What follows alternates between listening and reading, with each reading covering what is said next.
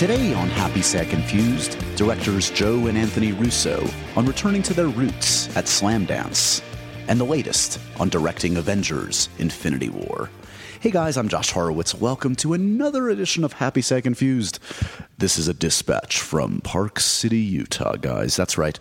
As I tape this, I am in the cold, cold, delicious snow of Park City.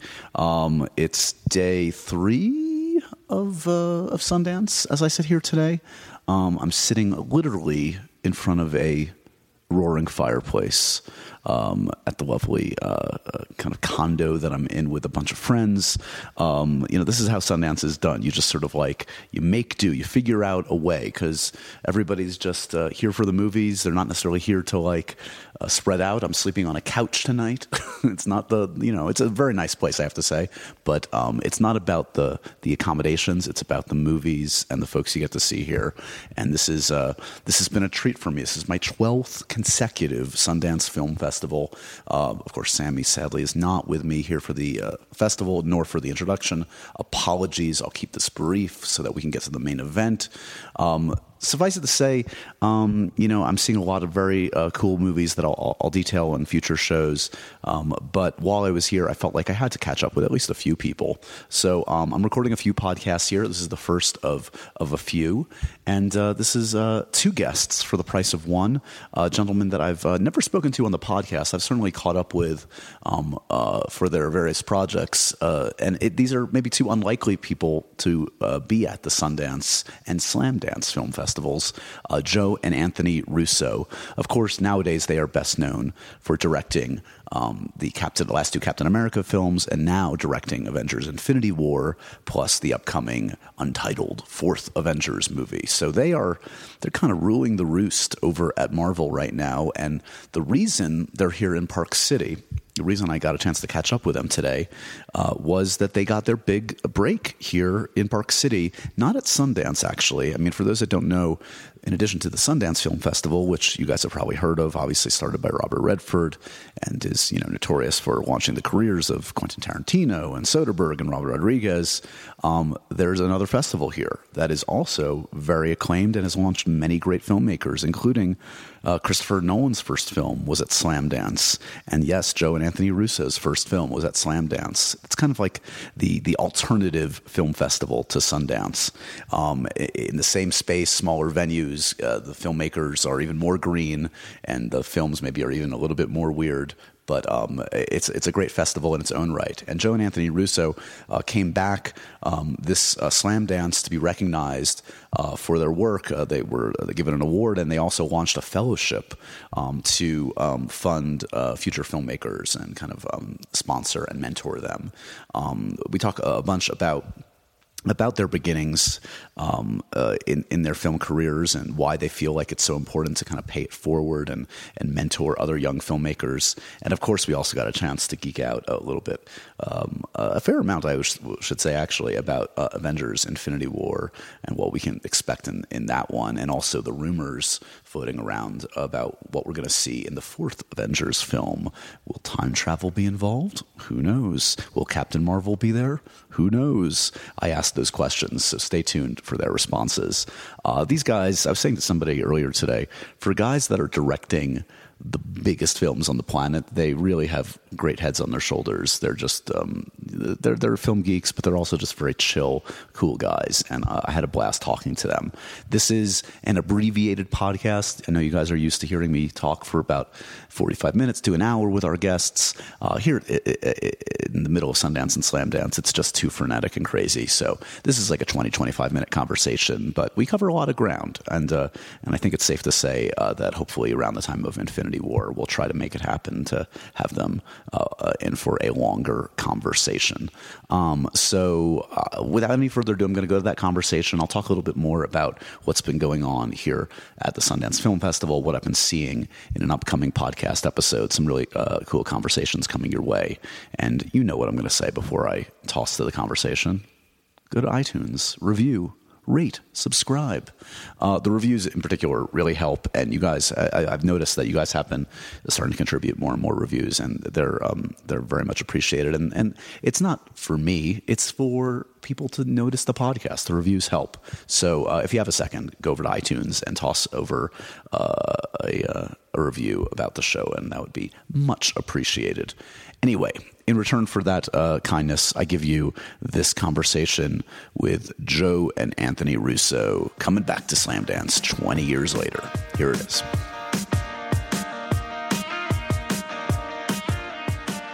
I've been welcomed into uh, Joe and Anthony Russo's uh, posh pad and, and Slamdance. Good to see you guys. Great to see you.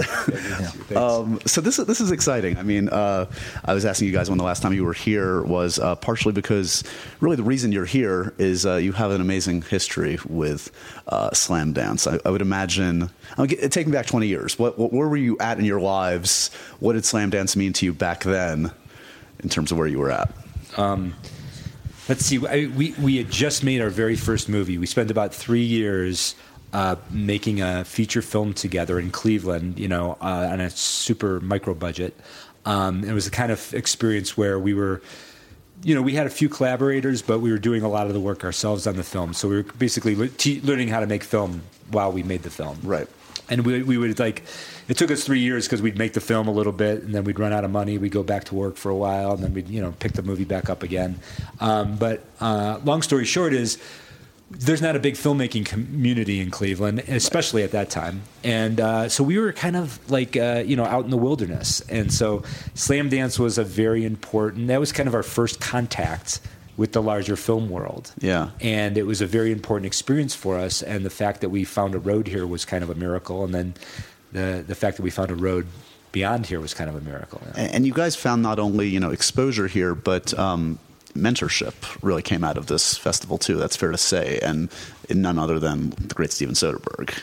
Yeah. Um, and you're, you're paying it forward. Obviously, you're back here this year being honored, but also starting this kind of fellowship, from what I understand, right? That's right. We um, we were inspired uh, by Soderbergh to make a film. Um, there was a, a, series of Cinderella stories that were occurring up here in Park City uh, through Sundance uh, uh, in the late 80s, early 90s. Uh, Steven included um, uh, uh, Rodriguez, the brothers sure. McMullen. it was a series of filmmakers who had emerged out of Park City with um, suddenly um, very large careers ahead of them. and so we made our film. it was in the hopes to follow that path. Uh, and uh, and luckily, Steven um, Soderbergh walked into the screening of our movie and changed the trajectory of our careers. Uh, and we owe everything to him in that moment that he walked into the uh, to our film at Slamdance. Uh, so for us, this is a karmic debt we owe to the universe. Is we have to pay it back, and um, and now we're in a, a position uh, um, to to start a fellowship and uh, it's going to be annual, and we're going to support a filmmaker and try to hold the door open for someone uh, uh, annually. Yeah, um, and um, and and try to return the uh, the favor to the uh, to the filmmakers and to the universe that uh, that Steven gave to us. I mean, I would imagine you know you guys have obviously had so many exciting opportunities in the last twenty years, and the way your careers have like kind of evolved, like no one could have predicted. I'm sure, including the two of you. Um, that being said, I wonder like going back to the slam dance experience and, and getting to know Steven, like does anything compare to those like first kind of like breaks, those first moments when like someone that you revere, like a Soderbergh, is willing to kind of validate you and say, "Let me take you to the next level and teach you some some stuff." Well, you know, the, the, for us, it was even more heightened than you would think because that first movie that we made, Pieces, was a very unusual movie. It's a very odd movie, very experimental, very extreme in tone and style. It's not the kind of movie that appeals to a lot of people. Right. So there is a, you know, our, you know, we basically started that, our, uh, the journey with that movie is when it was, when it was ready to show, we brought it to uh, the independent feature film market in New York City in September. Uh, and, and any you know basically they prep you at that market and they say oh, you know people are here to buy films or they're here to program films at other festivals. They're, people are going to walk out of your theater don't get offended. They're not here to watch the whole movie. So you know you get prepped and, and anyway our screening starts. We have a full theater at the angelica and by the end of this uh, end of the screening two-thirds of the theater is empty. And for, so the last third that are trickling out after the movie's over one person stops his name is Jon Fitzgerald. He's one of the founders of the Slam Dance Film Festival. He says, Hey, I really dug your movie. I think you should apply to our festival. So we sort of have this shoestring save that like gets ends us getting us to Slam Dance, Yeah. and then we had a very similar experience at, uh, here at Slam Dance. So we came into Park City. We came with a lot of family members and friends to promote the film and get people in the theater. We had two full screenings, and then Slam Dance was over. And it was we didn't really have any response to the film, so, except for about a week after the festival when we got a call from Soderbergh. So. Um, yeah, it was. You know, it, I mean, we can never state how important it was those two events. Right. You know, to find a road here to Slam Dance, and then for Steven to make a connection with us uh, and, and help provide a road forward from Slam Dance for us. I mean, it's you know we can't overstate it because there was basically nothing else going on. When you guys, you know, and you, you you're very active in terms of producing. I know you just announced financing for another uh, independent film yesterday, right? And then between that and the fellowship, um, you're interacting with a, a bunch of younger filmmakers that are coming into their own, trying to find their own path. I mean, are there go-to kind of like um, you know watchwords that you try to kind of instill in them, or, or, or pitfalls that you're trying to tell them to avoid that you guys encountered along the way? What are like the initial conversations with like a young filmmaker that you you see a germ of talent in that you want to guide in the right way? I mean, it's a it's a different landscape than when we made our film. yeah, totally. You know, Yeah. we had to shoot on 16 millimeter. Cameras were expensive. Film was expensive. Uh, you know, we had to ship it uh, uh, to New York, which was expensive to get developed. And I think it. I think after we shot our first movie, the the the negative uh, uh, actually uh, sat in our refrigerator for Six months. Six months while we Because we didn't have the money. try to get another credit card to get the film developed. Uh, and then once we got it developed, we uh, we screened it on our garage wall, uh, and Were you uh, making movies in the 1880s? What the- we had Basically. and then the train came out of the screen, and Well, everybody we- screamed. When you use 1880s equipment, it's very cheap. That's right. That's what's, uh, we then this is crazy. We had to drive to New York City with a U-Haul truck and pick up a Steenbeck uh, and drive it back to Cleveland. This weighs hundreds of It pounds. wasn't a U-Haul. It was our Yeah. cousin's van. We borrowed our Uh, cousin's, cousin's van, Yeah. More and then had yeah. to carry it up two flights of stairs with, with three of us. I mean, it took us hours to. I think we went we went a stair or two at a time. Um, so it's a different landscape. Yes. You know, you have an iPhone now. Steven Soderbergh is shooting a horror film on an iPhone. Yeah. Uh, you know, you can present content for free. You have free distribution uh, on YouTube or Vimeo. You can you can access viewers uh, in a very different way than you can. So, we, what we always encourage young filmmakers to do is shoot shoot content. It's Yeah. it's it's very cheap for you to do it. Uh, it's much easier than uh, than we when we got into the business, and um, we've actually discovered a lot of talent uh, on the internet uh, over the last decade. Uh, including uh, uh, Donald Glover and, and T.J. Miller. So, um, you know, there's a there is a path forward, Right. Uh, um, by uh, by doing good work and just getting your work seen. I mean, you know, you allude to like the, the, the differences we're at versus 20 years ago, and you know, I've lived through this myself as just you know as a as a film geek, and it's just fascinating. I've been coming to Sundance and Slam Dance for 12 years now, um, and yeah, the landscape is, is crazy. I mean, like 80 percent of, of the great films here are gonna probably end up on Netflix or, or Amazon, and barely get a, a theatrical distribution. Um, and you guys have really done a great job of keeping your your you know your toe in, in, in independent film while making the most ginormous you know blockbuster entertainments known to man. Um, I mean, I'm just curious, like just headset wise, where you're at because you, you're obviously steeped in this and you love film and you love the theatrical experience.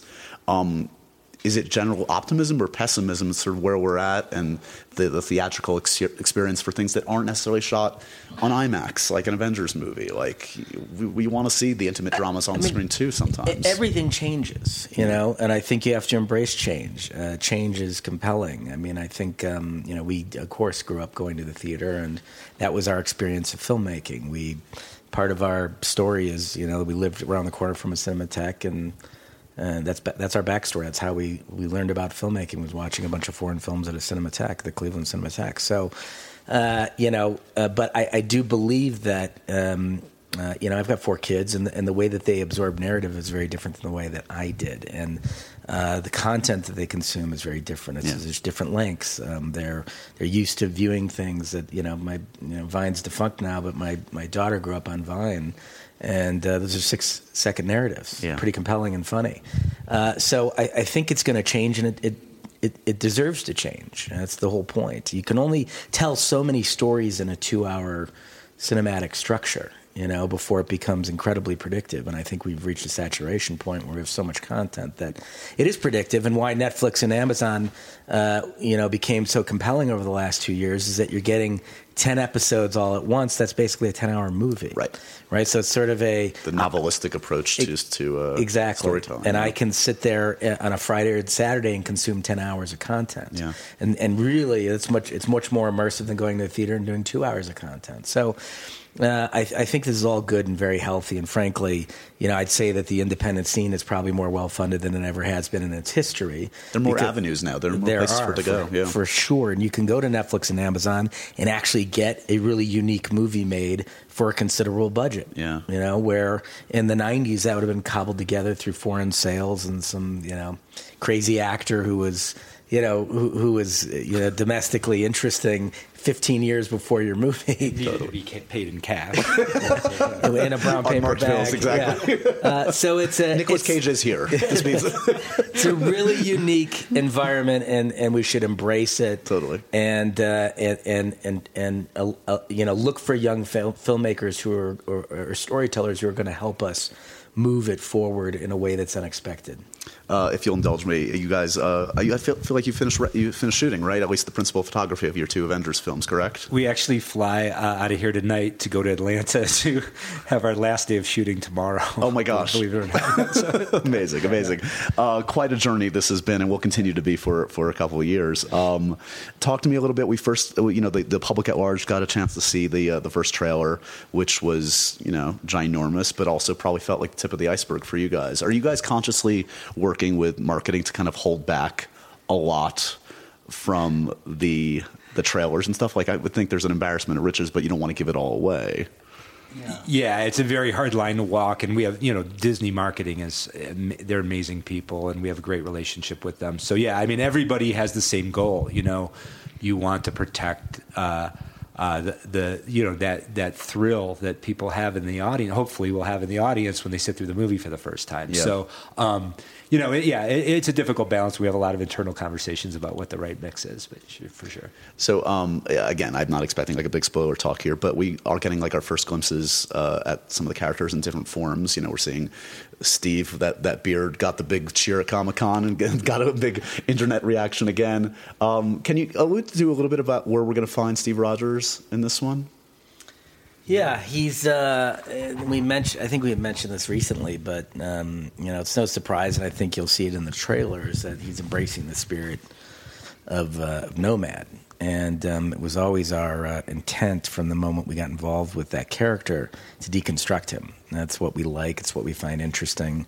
Um, it's what um, Soderbergh responded to in our initial work is that you know we you look at Arrested Development or Community, we we we're constantly either deconstructing genre or Right. tone or uh, playing with you know um, we, we like to say it's like like being a mad scientist. You get to play in a laboratory and experiment with directions to take narrative in with the character called Captain America, you know, you, you have to address the the the, the concept of, of who he is because his identity is tied to his country. Right. So it's it, we found it, we thought it would be a really compelling narrative if he got into conflict with his identity. Uh, with the country, so the um, the you know the notion, the path that he's following is the same path that we left him in at the end of Civil War, which is a he's a he's a he's a character without a country. Gotcha. You um, it, it's tough because like you obviously we're trying to avoid spoilers for Infinity War, let alone the second film that you've shot. And as you well know, like photos are out there and stuff, and there's a lot of conjecture out there. And I don't want to know everything, of course. I want to know some things, but I don't want to know everything. But I mean, how are you guys? Like, are you guys shooting like alts or like different kind of like you know fake scenes or or fake deaths or anything like that, just to like Throw people off? Yeah, just to hedge your bets. No, no comment. We're too tired to shoot anything that's not going in the movie. Yeah, there's not enough time. There's not enough budget to Yeah. shoot the scene where everybody kills each other. Has it been fun to uh, you get a chance to, to depict uh, Carol Danvers for the first time? It's been fun to work with Brie. We, we may. Is that not official? Depicting Carol Danvers. In theory, that was would that have been fun to do? Uh, it's interesting uh, when you get to bring a, it's interesting when you get to play with characters in this universe because you, you are dealing with actors who have been playing parts for you know uh, um, almost a decade. Yeah. and uh, it's interesting to bring new energy into the mix, especially when you're you know you're doing this uh, massive uh, mosaic of a, of a story. So. Uh, you know there will be surprises, of course, in these movies. We won't confirm. Okay, uh, fair enough. We won't. We won't uh, Confirm or deny. confirm or deny it.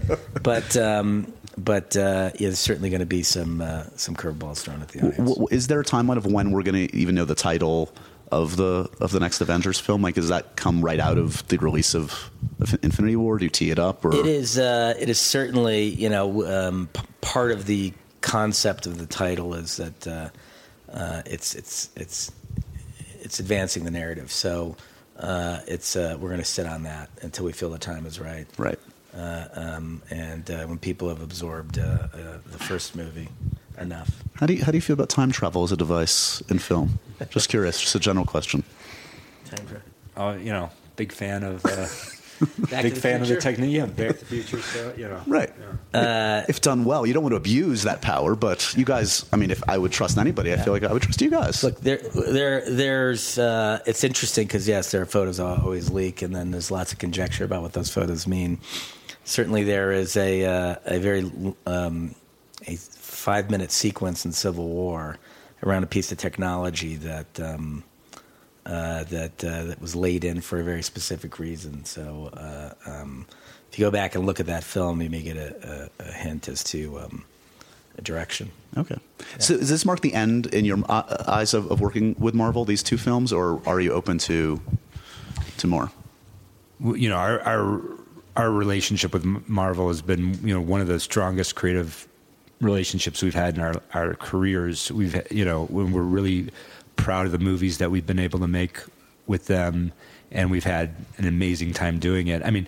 We, we haven't talked about doing anything beyond these movies simply because we still have a mountain to climb Yeah. with these two films. And the one thing we've always really admired about Kevin Feige and Marvel is they have a very even though they're they- they're building an interconnected narrative through many many films over many years, they have a very uh, disciplined uh, one movie at a time attitude as well, which I think is very very helpful to like. Uh, to the creative process of, of fashioning a f the individual film, and so yeah, we're basically very focused on what we're doing now. But we would certainly be open to working with them. What do you think about the? Sounds like Black Widow is actually finally getting some momentum. It's crazy exciting, yeah. Right? Yeah. Yeah, we're very happy for that. I mean, it's such a rich, interesting character. There's so much to explore with a character who whose history was as a villain, and I think that you know Scarlett does such a great job of playing that character, and and people are so used to that character that you forget the character's history. Totally. Uh, and so there's a lot of really compelling stories to tell Yeah. about someone who has a, a dark past. Uh, just more general stuff outside of the Marvel universe. Uh, just as film fans, have you caught up on uh, Last Jedi? Uh, have you seen Last Jedi yet? Yeah, I've seen it. Yeah. What do you think? Yeah. We lo- we love Rian Johnson as a filmmaker. fans, yeah. I tell you when I uh, when we heard he was going to make that film, we uh, we sent an email to Disney saying it was ama- you know couldn't ask for a better. Oh, my hire God. As a Star Wars fan, I So felt like the whole film geek community was like, "This Yeah. is the right call."